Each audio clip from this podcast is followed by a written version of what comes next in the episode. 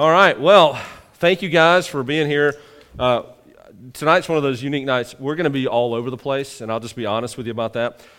Uh, we're going we're to be in Genesis chapter 1, chapter 2, all over the place. So, all right, let's get started.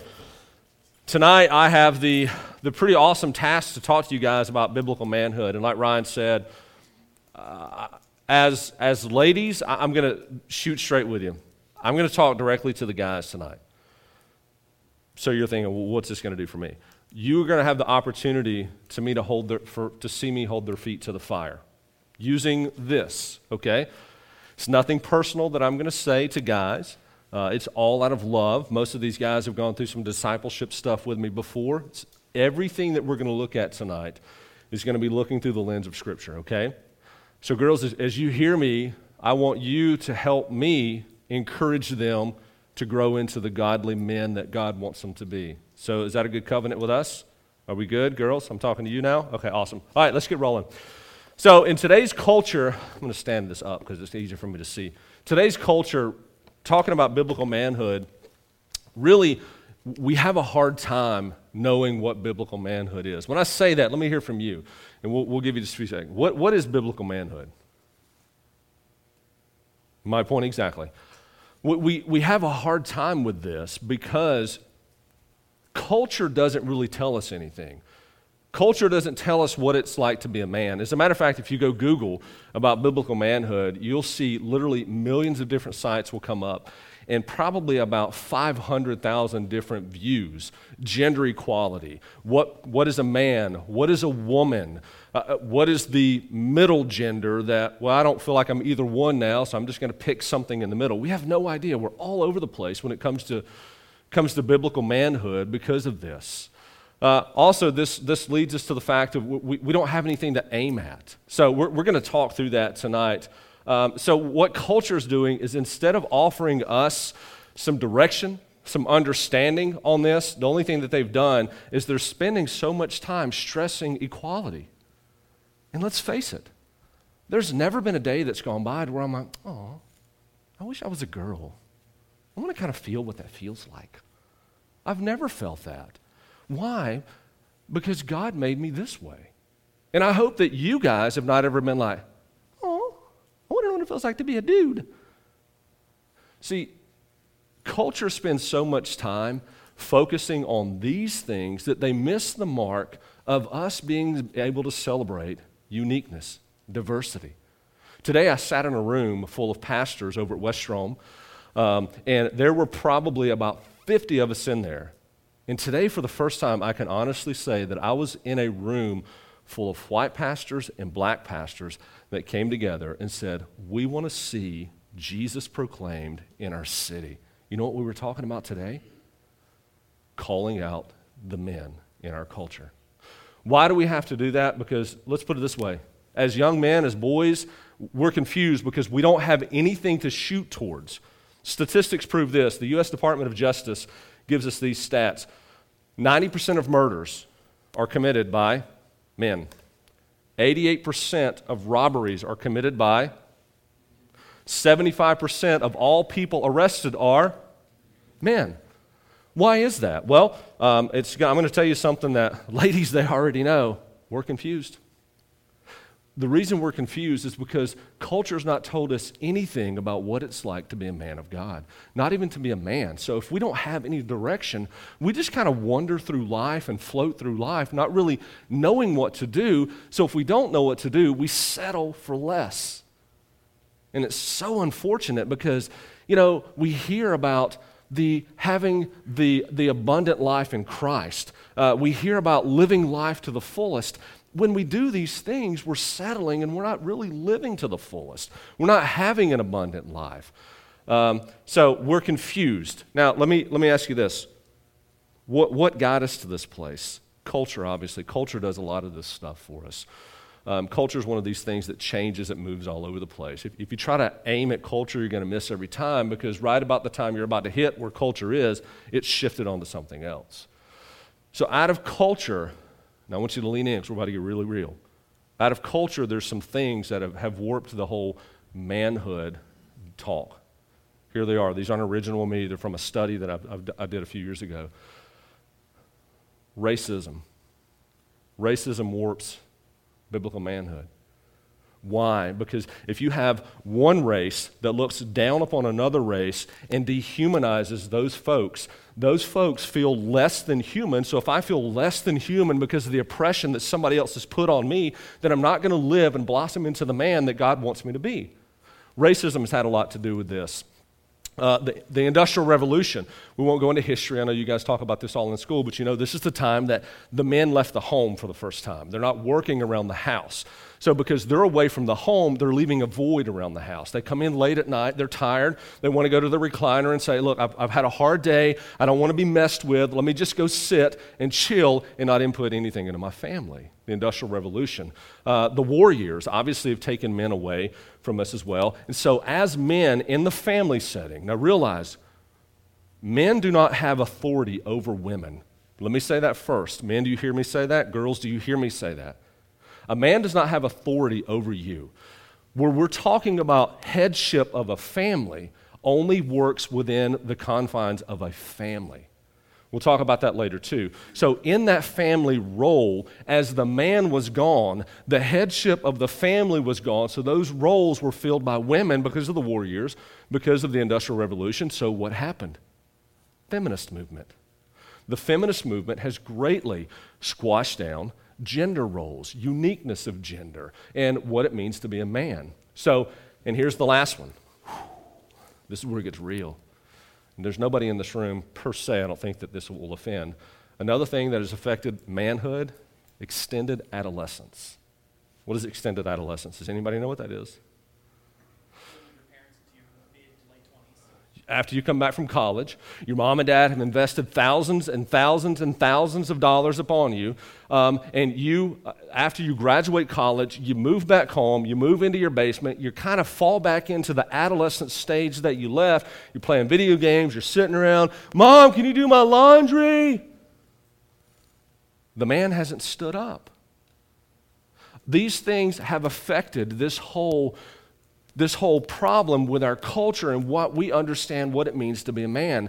So, moving forward, uh, I, I want to look at some of these things. And as we do, we're going to go back. We're going to go all the way back to the original design. We're going to go all the way to Genesis. If you have your Bible, if Bryce is really fast or someone, they'll put it on the screen for me. We're going to be in Genesis chapter 1, chapter 2. So we're going to kind of float around. I should not have ate that stuff before I walked up here we're going to go all the way back to the original design. Why do I say the original design? Because what I'm going to tell you now is, is before the fall.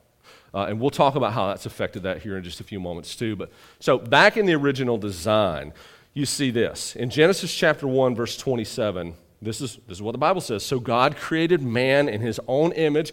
In the image of God, he created him, right? Yes, if I want to lead to a, a very masculinity, male dominated world movement, that's what I would say. But look what it says there male and female, he created them. Men, you are no more special than those precious ladies that sit next to us. We're all created equal in the eyes of God. Outside of a marriage, you have no authority over a young lady whatsoever. Ladies, don't ever let a young, a young man have authority over you.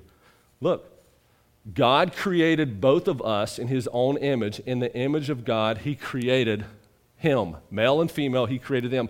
So, what does this mean? It means this. Now, like I said, I'm going to be talking to the guys. So, ladies, you're in this, but just speaking directly to the guys just for a moment, it means this is that you're created in the image of God, so God intends for you to be like him. The big Thousand dollar word is imago Dei. Anybody ever heard of that? That's the imprint of God. The image of God is actually imprinted on your life because God wants us to be like Him. Original design.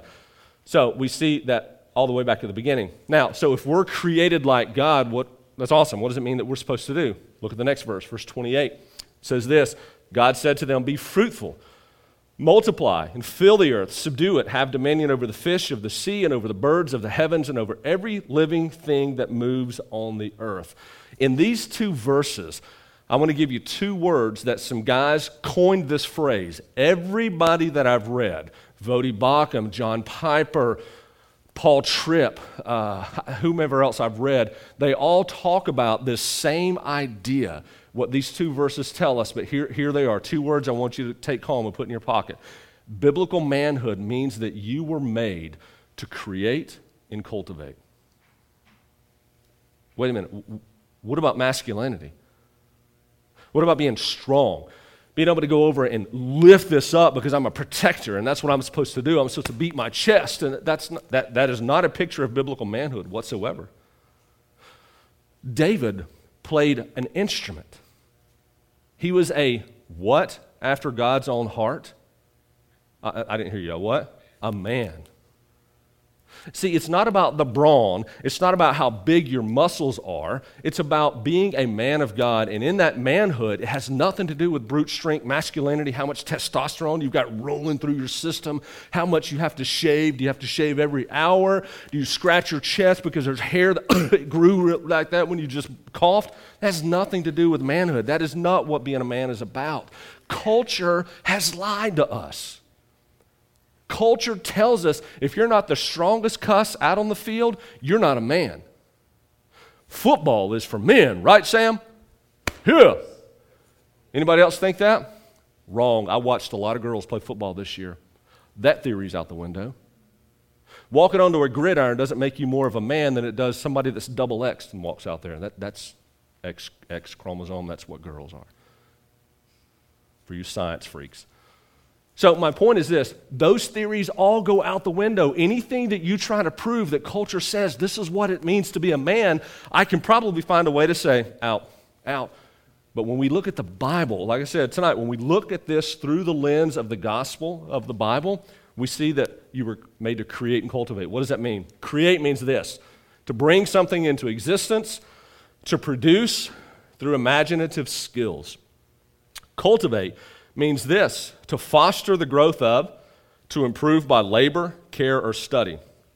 You know, create. Part of our job is in the confines of a marriage, you are made to procreate, to fill the earth. If Christians don't have babies, guess what? We lose because everybody out there in the world is going to win. Now, realize Christians can't have Christian babies, but as a family unit, a man and a wife, have a child or even adopt a child, bring a child into their family, they are on the journey of stewarding that child into womanhood or manhood. And part of that journey is to teach them the ways of God.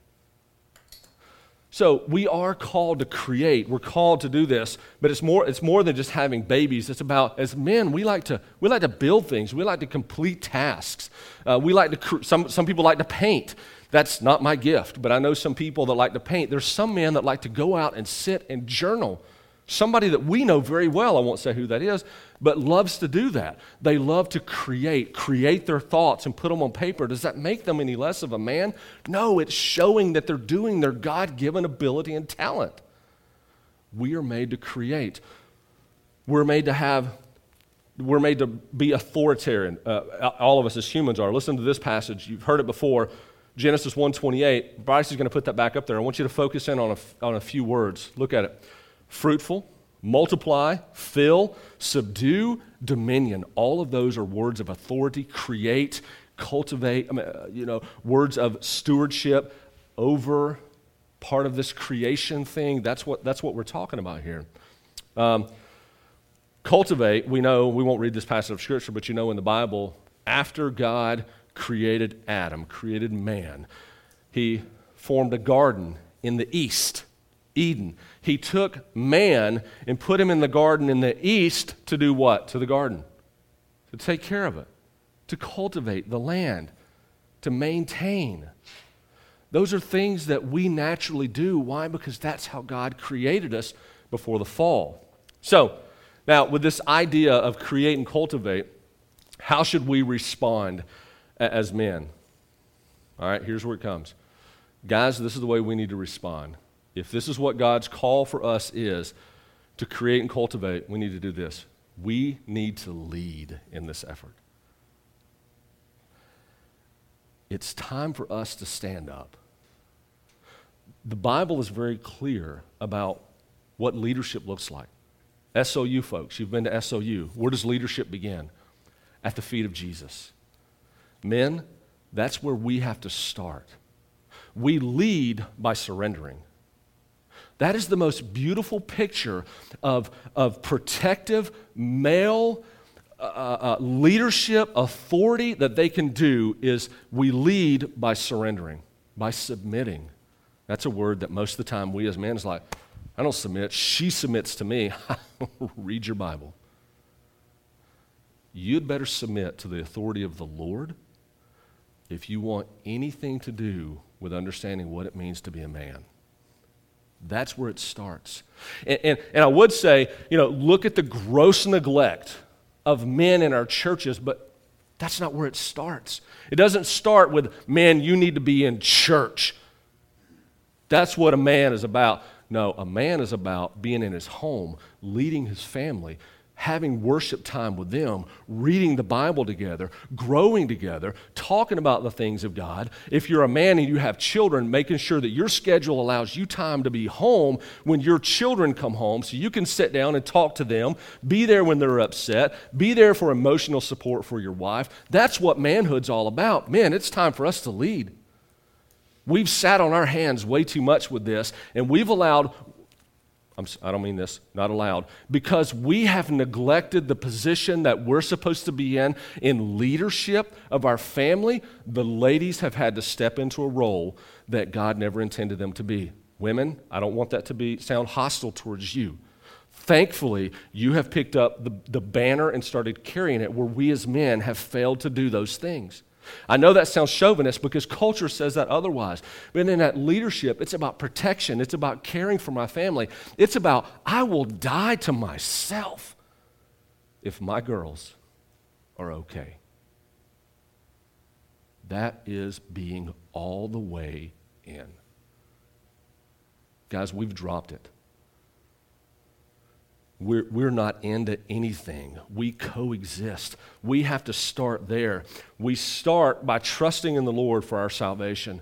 After that, we look to Him and we model our life after Jesus because Jesus is the one that models creating and cultivating relationships throughout His whole life and this whole journey that we see. If we want to be biblical men, we have to follow the biblical man that we see throughout the Scriptures. So we lead by submitting we also celebrate the way that God has wired us. We, I talked about this a little bit. It's not about, hey, I'm not this brute, brawny, hairy, strength bound, knuckle dragging sloth that I can just walk through a wall and nobody will come and dare tear my family down.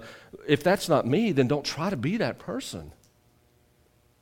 Guys that I've discipled, I've told you this before. Who, who is the only person in life? I don't mean this as, as big, awesome. Who's the only person in life that I try to model my life after? Do you guys know? Have, y'all remember what I said?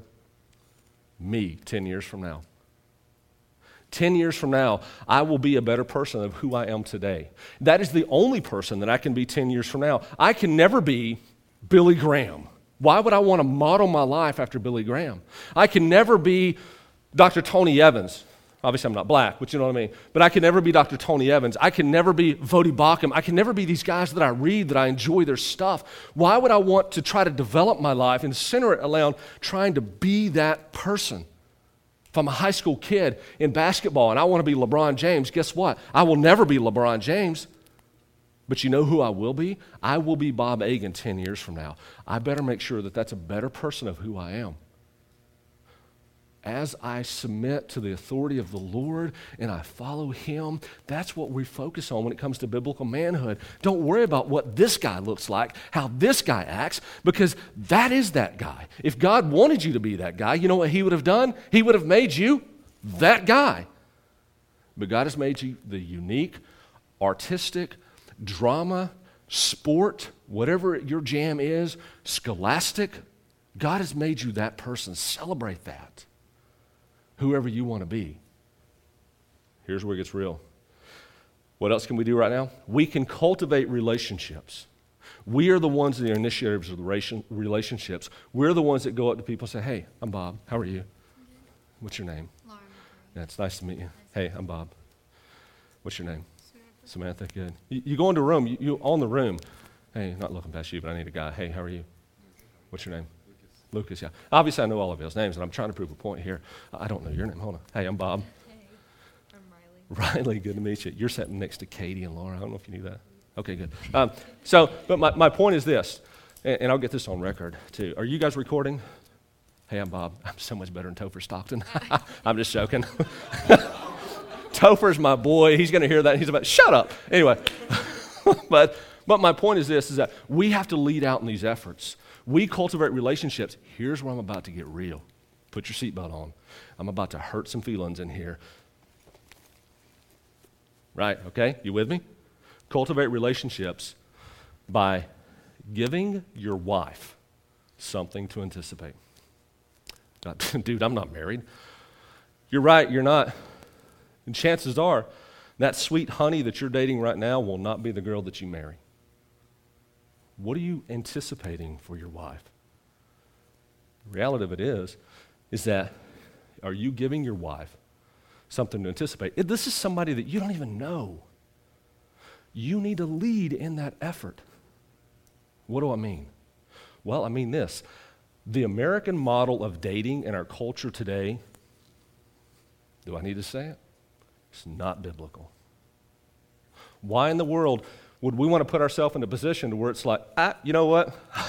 I've already given myself away to that person. Uh, I gave myself away to that person. I gave myself away to that person a lot of times. Uh, I've given myself away to this person. And guess what? Your future wife 10 years from now may be sitting there saying, I'm waiting on a godly man and I'm not going to date. And then you come in, you find this girl. She is everything that you've dreamed about. And she finds out that you're not everything she's dreamed about. Guess what she's going to do? She's going to leave you in the dust. See, the American model for dating today says this you've gone too far. Why? Because I guarantee you, most of you in this room, if you date, if you have dated, whatever the case is, you've said this at one point or the other with your boyfriend or with your girlfriend, since I'm talking to the guys. Probably the guys didn't say this, it was the girl.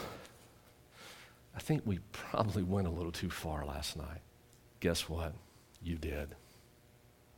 When I was in student ministry for all those years, people would come up to me and then ask me, they say, Pastor Bob, Pastor Bob, how do, how do I know if me and Sally have gone too far? I'm like, you have. Just because of the fact that you're sitting here in my office asking me how far is too far. You've gone too far. Don't give yourself away for something less than what it is. All right, so Listen to what uh, this somebody I read a lot. This is what Voddie Baucham says. Voddie Baucham really bashes dating in America.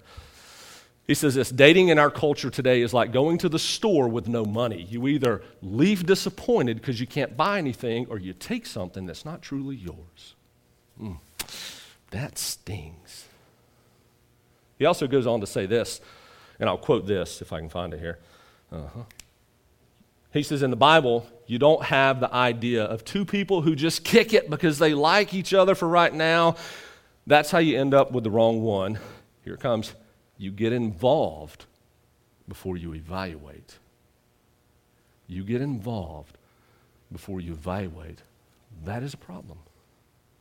What do I mean by that? Well, if you're 15, 16, 17 years old and you've never thought about what the person that you want to spend the rest of your life looks like. When you find that fine girl, you know what you're going to say? I like her. Well, how do you know you like her? She's in the room. she may have blonde hair, Katie. She may have blonde hair.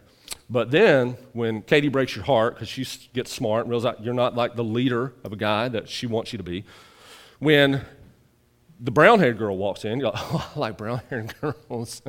You've never really thought about who you are, who you want to be, and who you want to date. You don't evaluate before you get emotional. Listen to this. Suzanne and I have a couple that used to mentor us a lot um, when we were in Houston. Uh, the Cullens, Gabriel knows who they are. They have like, re- it's not the vampire Cullens. Let me back up a little bit. I forgot what culture we're in. Uh, it's not the vampire Cullens. You know, they're not really that cool. But so they, they, they mentored Suzanne and I very early on in marriage. You guys were, most of you guys weren't even born. You guys were like months old because you're my daughter's age. So they had five kids, spectacular kids. True story. This is what they did with their girls. By the time they reached 11, 12, 13 years old, they had their daughters. They would say, honey, sit down, and I want you to take this piece of paper and pencil, and I want you to draft out 11, 12, 13, 14, 15 different characteristics and attributes of the man that you want to marry. Now, obviously, they didn't use those words because they'd be like, what's an attribute, Daddy? But, you know, so, so they, had them, they had them write that out. So they created this list. They would look over this list, they would talk about why they got to this list together, and then they would fold this up and they would put it away until they met that man. And then they would pull that list out and they would compare. And guess what? Both of those girls have successfully married the man of their dreams. And I know you're probably sitting here today thinking, oh, well, what do you know at 11 or 12 or 13 years old? You really don't know who you want to be with, what your husband's like, or anything like that. I think differently.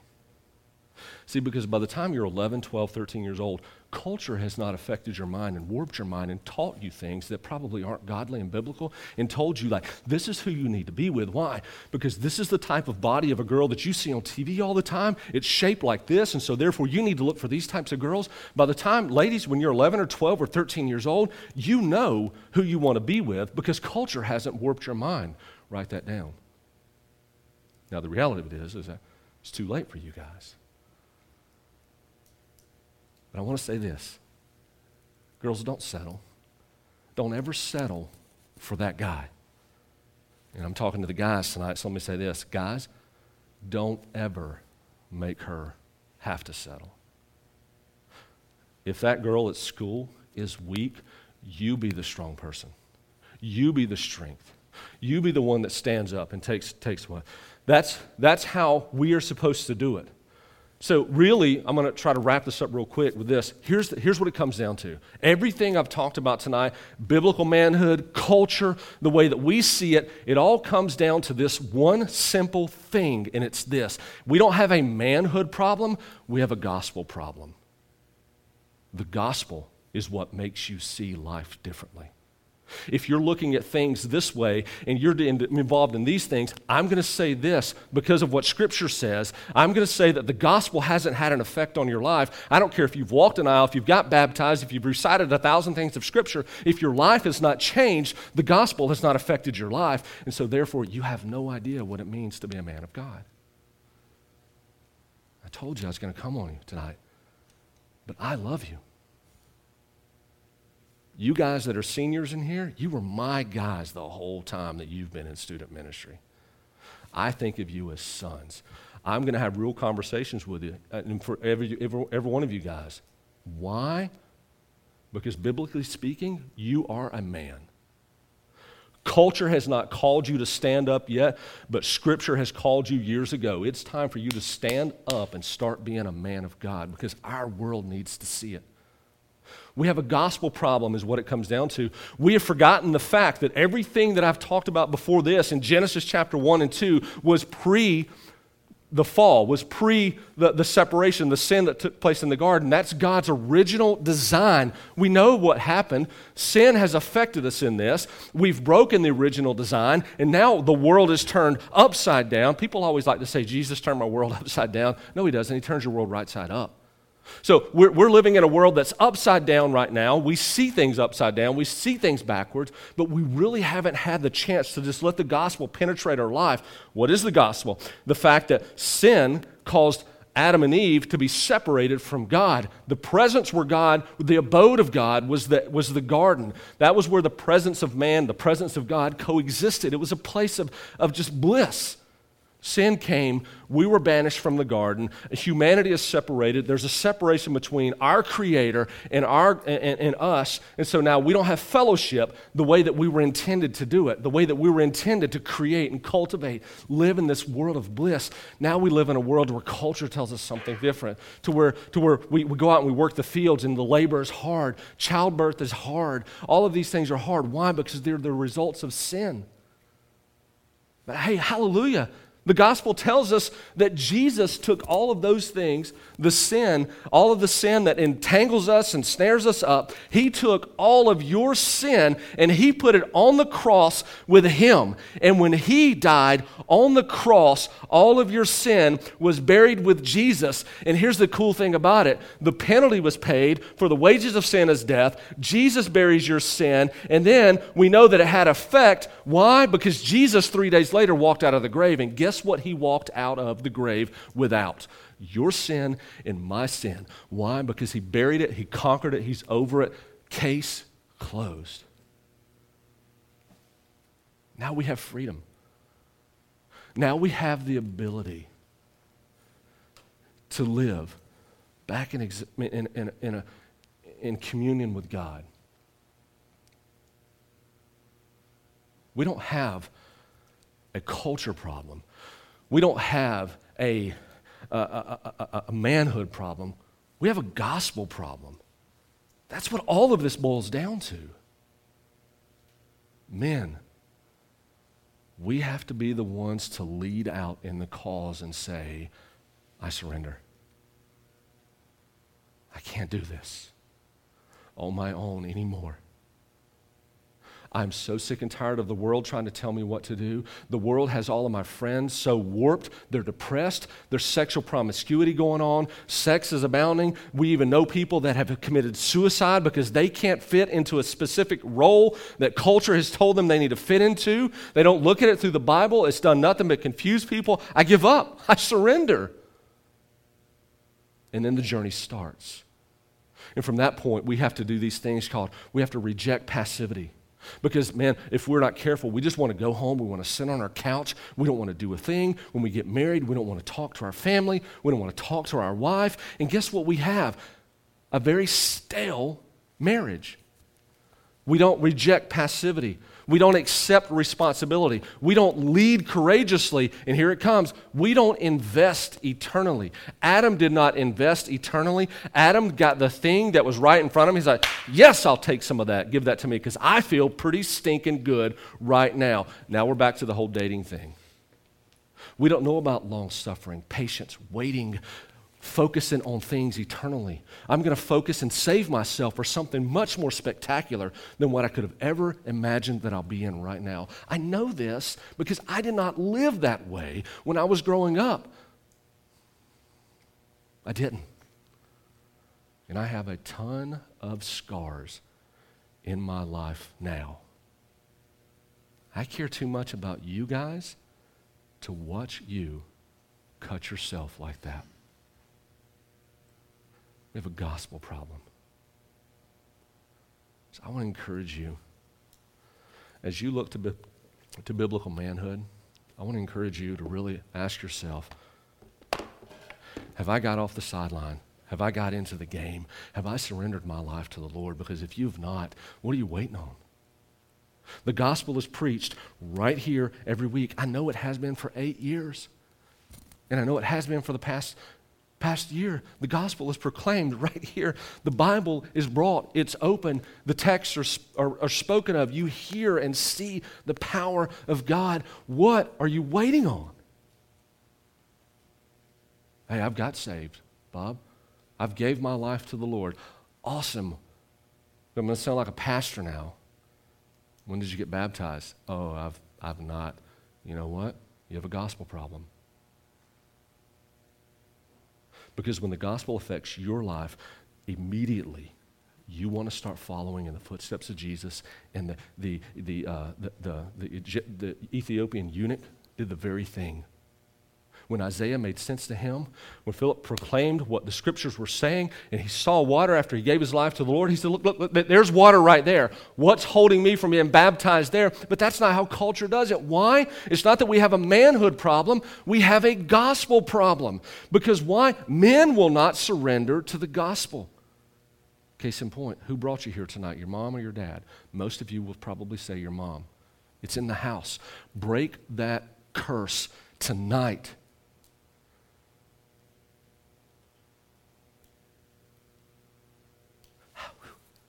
There we go. It's very hot in here.